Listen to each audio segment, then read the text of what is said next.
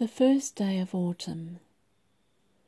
I'm sitting outside in the gusty wind, watching Dex climb the back fence to sit beneath the tank stand. He is watching another neighbour's dog. I won't be able to follow his adventures for too much longer, as his owner has sold the house. I'm pleased for him. Auckland and Australian real estate may have slowed down, but houses have been selling regularly around here. People have asked if I was selling, but I do not feel so inclined. Dex and three other four legged companions will be off to cooler climes in the South Island it is cool enough for me today. I do not fancy living in the snow full term. I like it, of course, but I'm partial to the beach, preferably with accompanying hot temperatures in summer and without the chill of the mountains, much though I love them.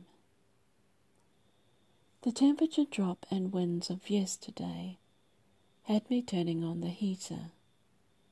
The sun is out, but the chill in the air saw me return to the house for long sleeves and trousers. I've been changing out the flowers in the garden, front and rear.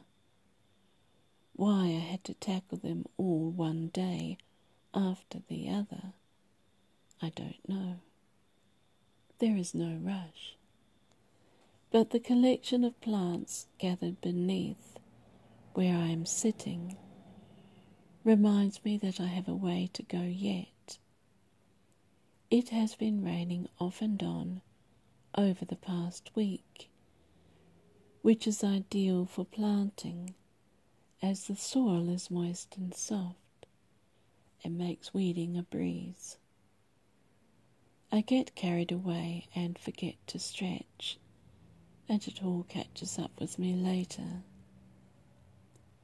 I'm thinking of ripping up the lavender hedge from the front of the property and putting a short picket fence in its place.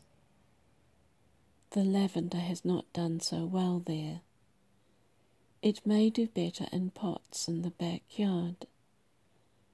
Everything else that I've put into pots is thriving, and the patio looks prettier for it. Summer has been an extremely hot and sunny time, and I shall miss it. But despite the drop in temperature, those in the low twenties as compared to the thirties, we have days of sunshine coming up shortly and I cannot really complain. Well, the garden is calling again. Be well. I hope you can enjoy some time in the sun.